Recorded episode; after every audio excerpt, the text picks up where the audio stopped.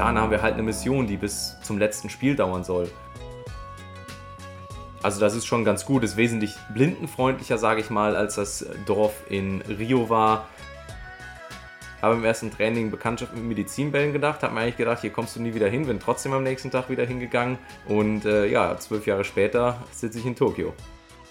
Ja, ihr hört den Gong und dann ist eigentlich auch schon klar, die neue Folge von Mein Weg in Tokio, dem offiziellen Team Deutschland Paralympics Podcast, ist am Start und damit Konnichiwa. Wir sind's wieder, Dorian Aust und der Kollege Philipp Wegmann. Ganz genau und heute zu Gast ein Mann, der die Paralympics in Tokio im wahrsten Sinne des Wortes riecht, fühlt und hört. Wir freuen uns auf Michael Dennis, Spieler der deutschen Goalball-Nationalmannschaft, ein Sport extra für Menschen mit Seheinschränkungen. Das verspricht auf jeden Fall sehr spannend zu werden und das haben wir auch unserem Partner zu verdanken, der diesen Podcast nämlich überhaupt erst möglich macht. Vielen Dank an die Sparkassen Finanzgruppe.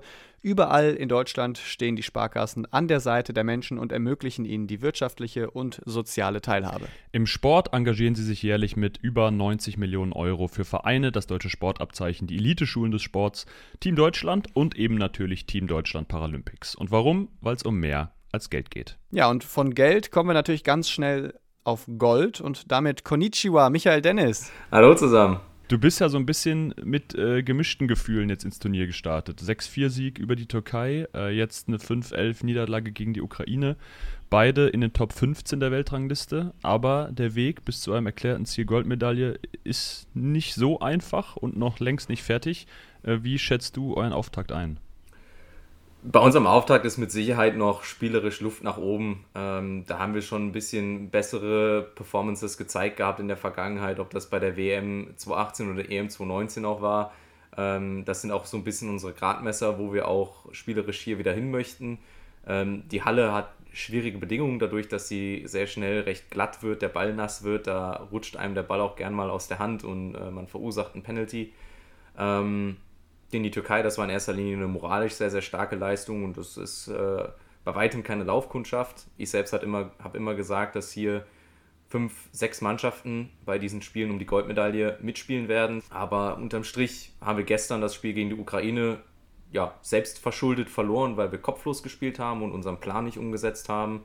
Und dadurch liegt halt auch der Schlüssel bei uns. Wenn wir unsere Performance aufs Feld bringen, wird es für jeden Gegner schwierig gegen uns zu gewinnen, aber dafür müssen wir erstmal unsere eigenen Hausaufgaben machen. Wir haben es schon angesprochen, Ziel ist Gold. Das habt ihr sehr, sehr offen und äh, auch nach außen hin so kommuniziert.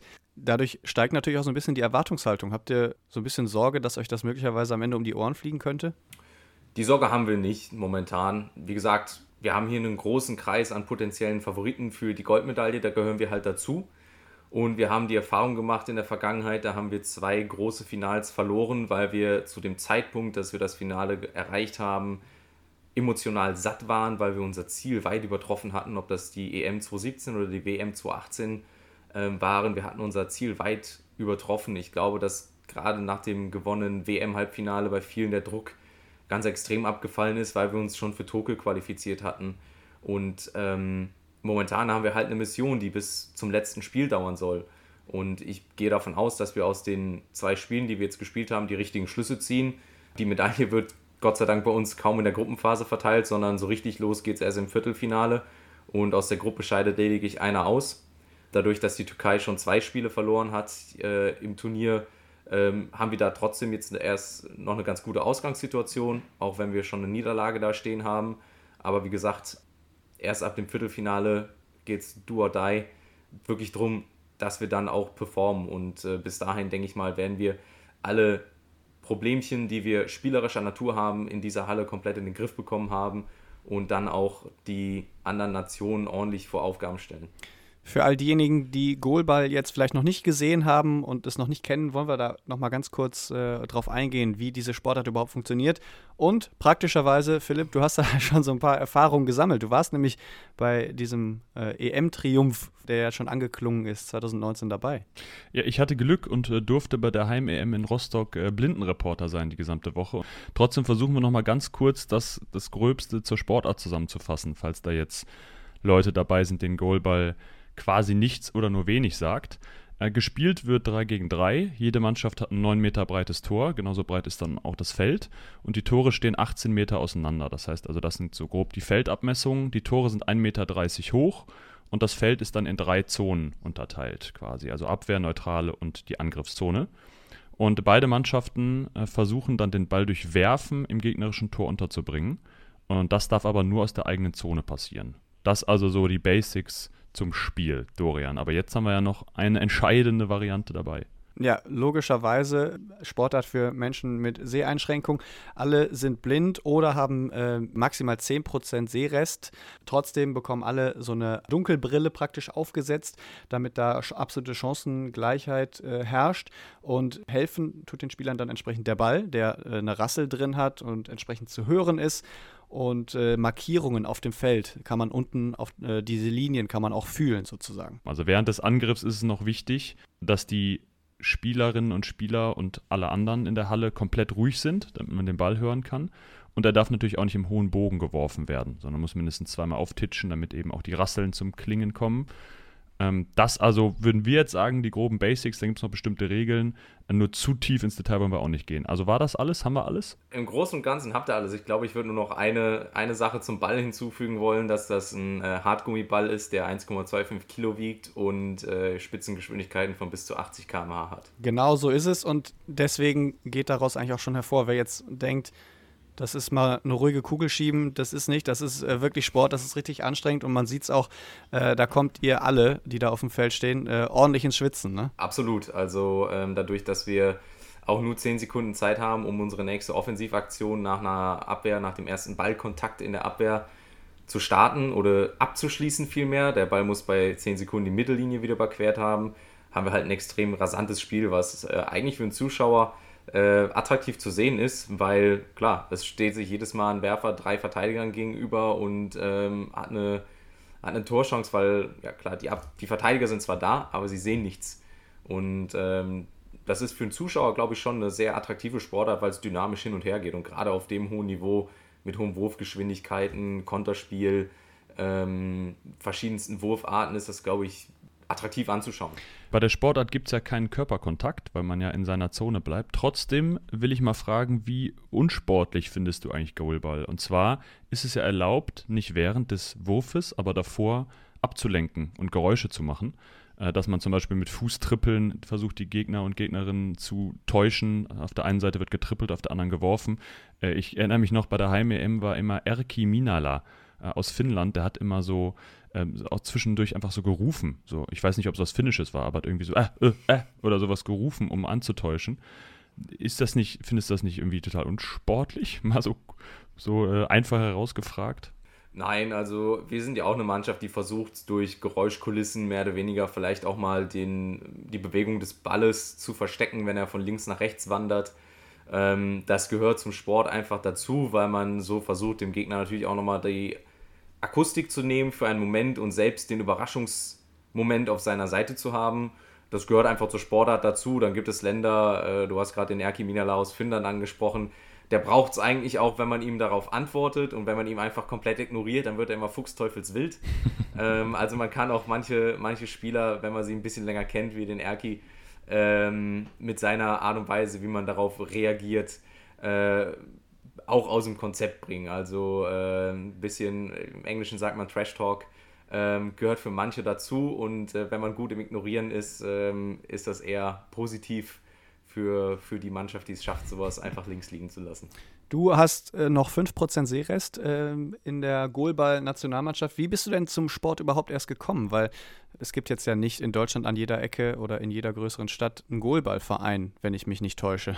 Das ist völlig richtig. Ähm, es war mehr oder weniger ein Zufallsprodukt. Ich bin äh, in Düren oder in der Nähe von Düren in einem kleinen Dorf aufgewachsen und ähm, habe bis zur B-Jugend da als Sehbehinderter Fußball mitgekickt mit den meisten, die ich da in der Jugendmannschaft hatte, war ich auch früher im Kindergarten zusammen. Also äh, die wussten, dass ich ständig halt mal, wovor renne, äh, eventuell auf dem Fußballplatz steht halt eher seltener was im Weg.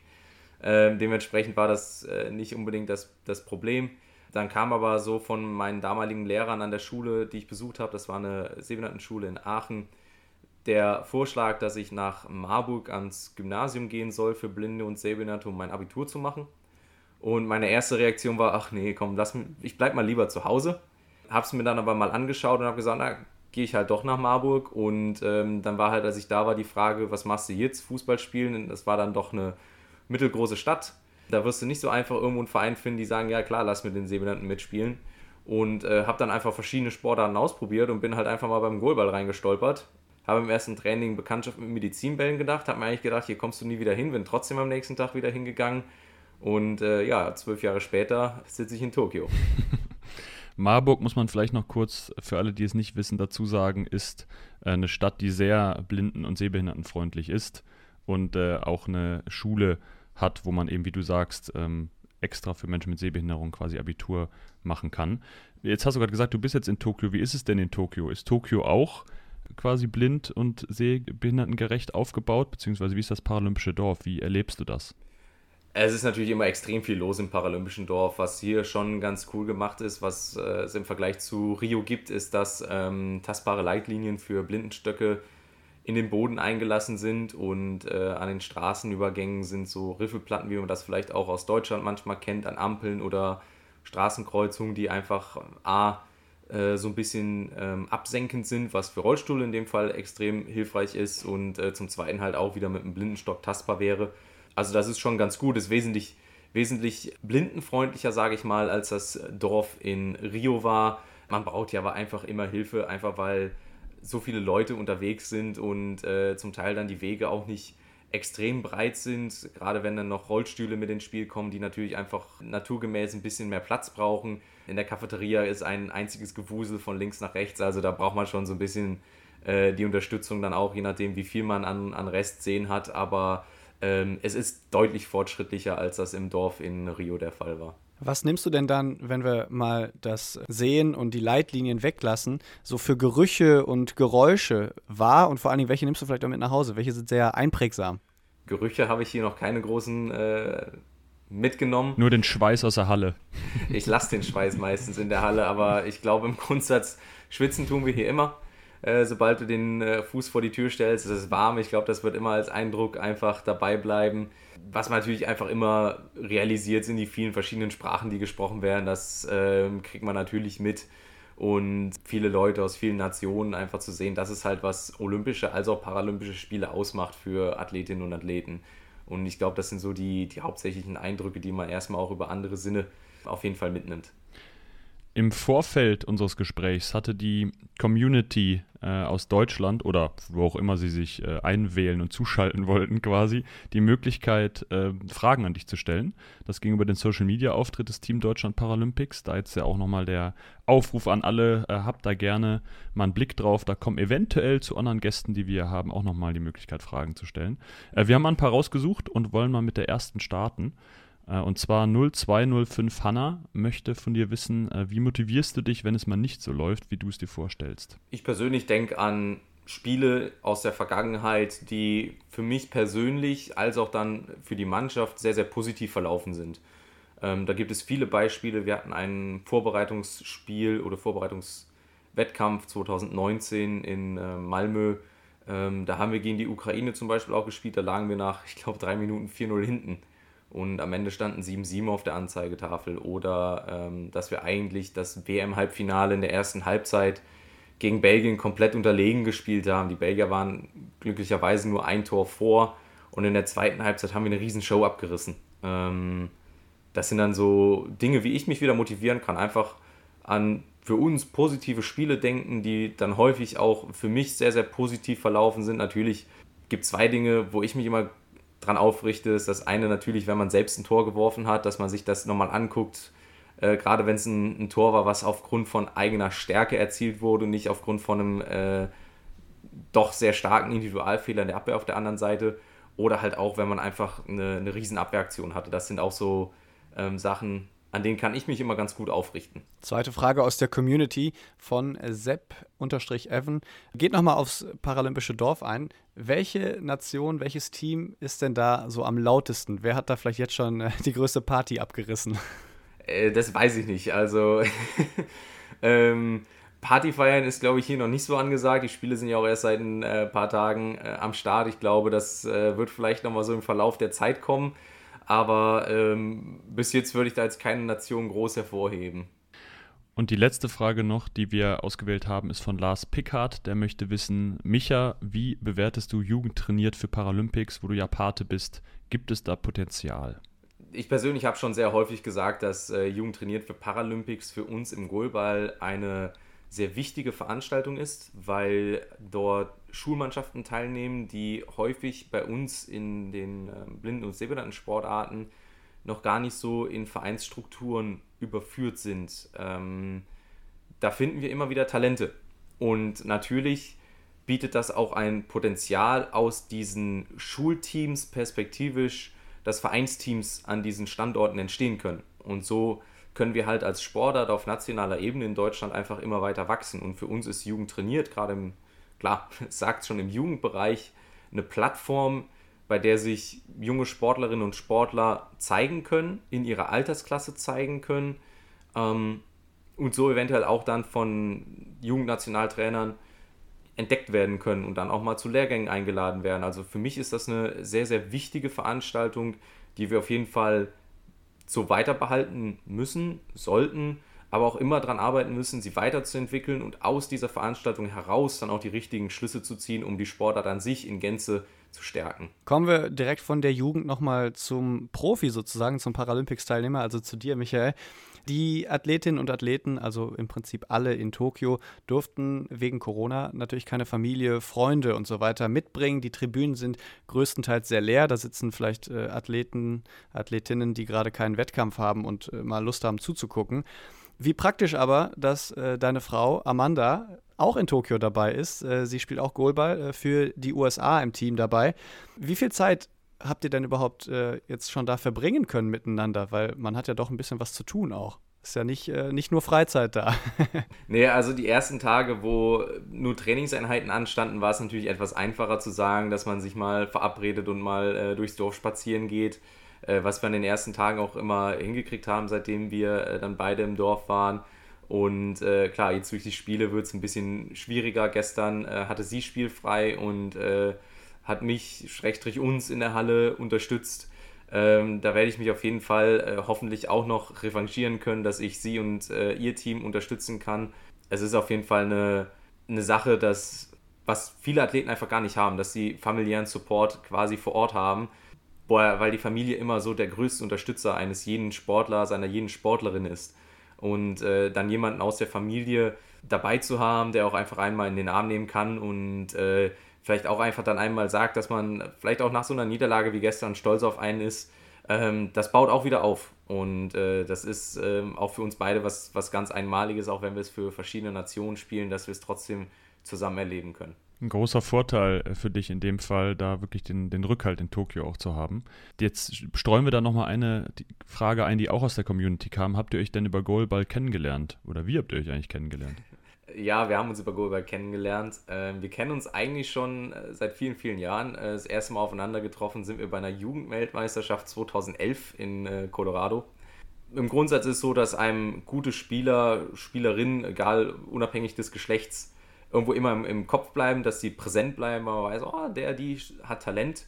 So hat man natürlich immer auch auf solche Leute ein Auge, was das rein Sportliche erstmal angeht, weil die halt einem sportlich immer wieder auch auffallen und dadurch sich auch dann so ein bisschen der Name einprägt, dann hat man über die Zeit auch immer mal wieder losen Kontakt zueinander und dann hat sich aber einfach irgendwann 2018 nochmal wesentlich intensiviert und äh, da hat man sich dann halt auch wesentlich besser kennengelernt, lieben gelernt und ja, jetzt sind wir verheiratet. Wie muss man sich das denn bei euch zu Hause vorstellen? Wird da äh, andauernd über Goalball gesprochen? Gemeinsam trainiert sogar? Äh, ja, trainiert wird auf jeden Fall äh, gemeinsam, äh, wobei da bin ich eher der, derjenige, der versucht, ähm, ihr noch Tipps an die Hand zu geben, weil ich irgendwo schon so ein bisschen eine kleine Trainer-Perfektionisten-Ader in mir habe. äh, wir da mit, mit Sicherheit auch das ein oder andere Mal in der Trainingshalle schon aneinander geraten sind, das aber hinterher auch einfach immer wieder gut klären konnten, weil so wie ich für mich möchte, dass ich mit den Deutschen, mit meinen Jungs, mit meiner Truppe, mit denen ich seit Jahren zusammen bin, hier ein sau erfolgreiches Turnier spiele, wünsche ich es ihr mit ihrer Mannschaft und, und ihrer Vorstellung halt auch. Und äh, was ich zum Beispiel einfach vielleicht manchmal nicht umsetzen kann, weil ich bin gar kein Drehwerfer, da hat sie einfach einen Vorteil, äh, sind dann Dinge, die ich ihr versuche beizubringen und, und klar wo sie vielleicht manchmal erst so sagt, was willst du von mir? Und irgendwann setzt sie es mal um und dann äh, freue ich mich, wenn ich einfach hinterher den Satz kriege, das war ganz gut. Und dann sage ich, ja, das habe ich dir mal vor XY Tagen, Wochen, Monaten gesagt. Da sagt die, stimmt, hätte ich das mal früher gemacht. Das sind dann so Momente, wo ich mich halt dann auch freue, äh, wo dann eher so das, das, das Feedback ist, ähm, dass dann auch so das Training zusammen auch hilft oder dass wir uns beim Krafttraining gegenseitig ein bisschen betteln. Ähm, dass ich manchmal, wenn sie Kniebeuge gemacht hat, neben ihr stand und gesagt habe, das sah ganz schön leicht aus, habe nochmal 4 Kilo genommen und nochmal auf jede Seite was draufgelegt. Oder dass sie sagt, du, ich habe heute mit XY die und die Übung gemacht. Ich sage, bin auch der Kerl, ich muss das jetzt mit ein bisschen mehr Gewicht hinkriegen. Also so bettelt man sich dann halt irgendwo schon gegenseitig ein bisschen hoch und ähm, das ist dann halt auch sehr, sehr positiv. Aber es geht zu Hause dann nicht nur um Goalball. Eure Mannschaft nennt sich selbst ja auch das Wolfsrudel. Bist du dann der lauteste Wolf, wenn du schon sowieso äh, gerne anführst oder gerne nochmal Tipps gibst? Das würde ich nicht sagen. Ich glaube, dass wir da ziemlich ausgeglichen sind und verschiedenste Charaktere haben.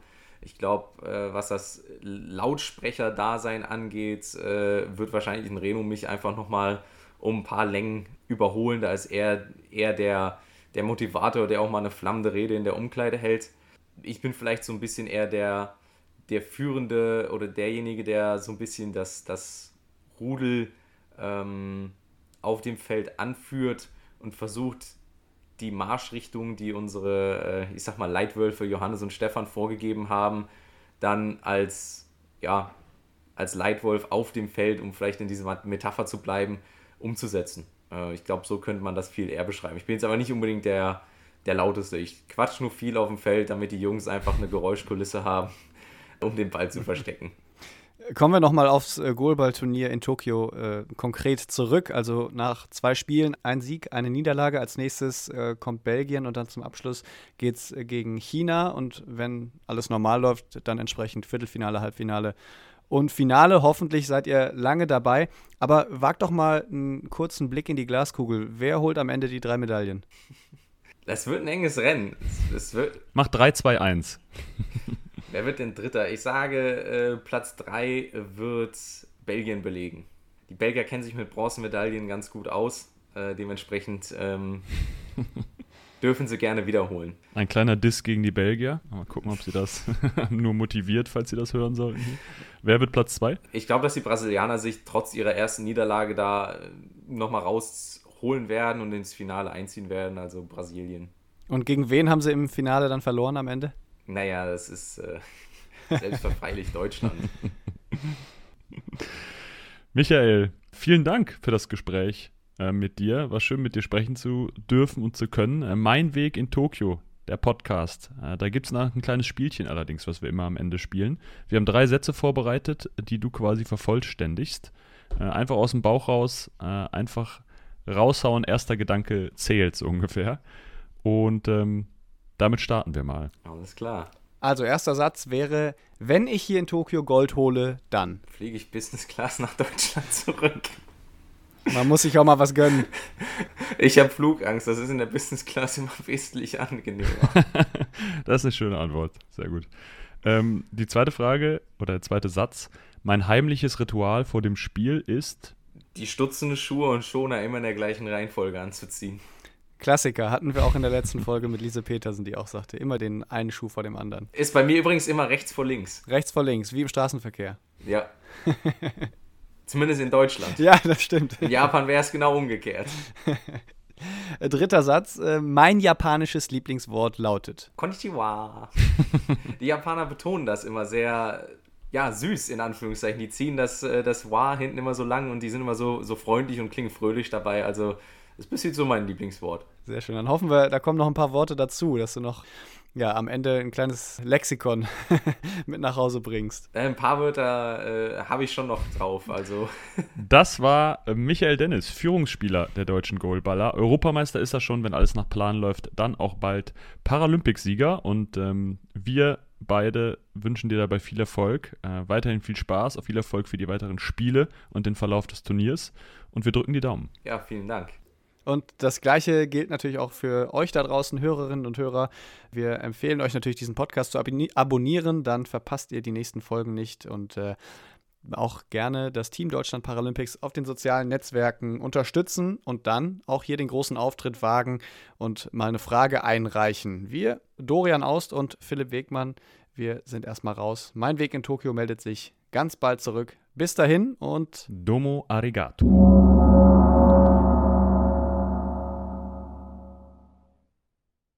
Wie baut man eine harmonische Beziehung zu seinem Hund auf? Puh, gar nicht so leicht. Und deshalb frage ich nach, wie es anderen Hundeeltern gelingt, beziehungsweise wie die daran arbeiten.